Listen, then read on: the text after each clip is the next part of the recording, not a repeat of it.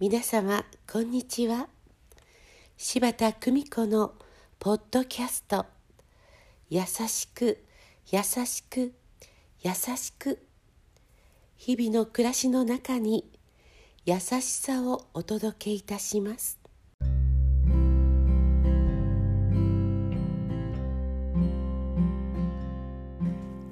見取り師柴田久美子でございます。私の著書「幸せになるヒント」から。私は松江での講演で母の入院していた病院の看護師長さんに励まされ大きな勇気を手にした。翌日感動を胸に看取りの家和みの里への新しい入居者。荒木夏さん84歳を松江の病院に迎えに行く。この病院に通うのは今日で3日目。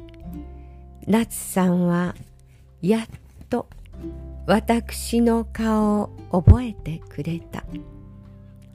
これから生活を共にする者の顔すら知らないことはどんなにか不安なことだろう。私の顔を見て笑顔を見せてくれた時この方との生活が少しばかり見えてきて私自身安堵した。一緒に島に帰りましょうね。ほとんど看護師さんと口をきかない夏さんは島に帰ると思って頑張っていると一言だけ答えた。そして持っていたプリンをうまいなあと嬉しそうに食べるとゆっくりと目を閉じた。病院では夏さんの心は遠い千振島に置いてあるかのようにいつもうつろだった。病院から心優しい福祉タクシーに乗り港へ着く。春の穏やかな海をフェリーに揺られ車椅子のままフェリーが港へ着く。ほら夏さん秩父の海だよ。私がそう言うと夏さんの目から涙がこぼれていたフェリーの扉が開き周りに太陽の光が差し込んだ時夏さんの瞳は輝いていた。病院で会った夏さんは看取りの家和みの里にはもういない。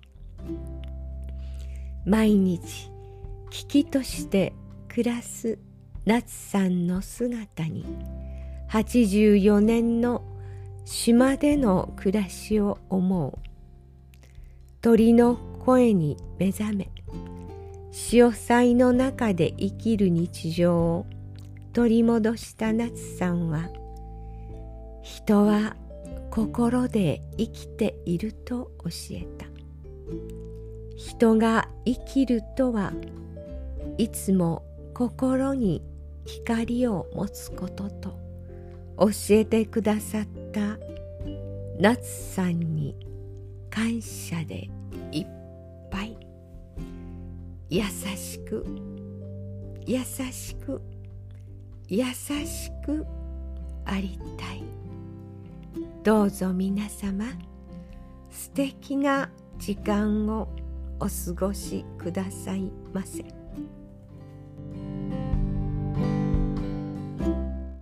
ご視聴ありがとうございました。今日も素敵な一日をお過ごしくださいませ。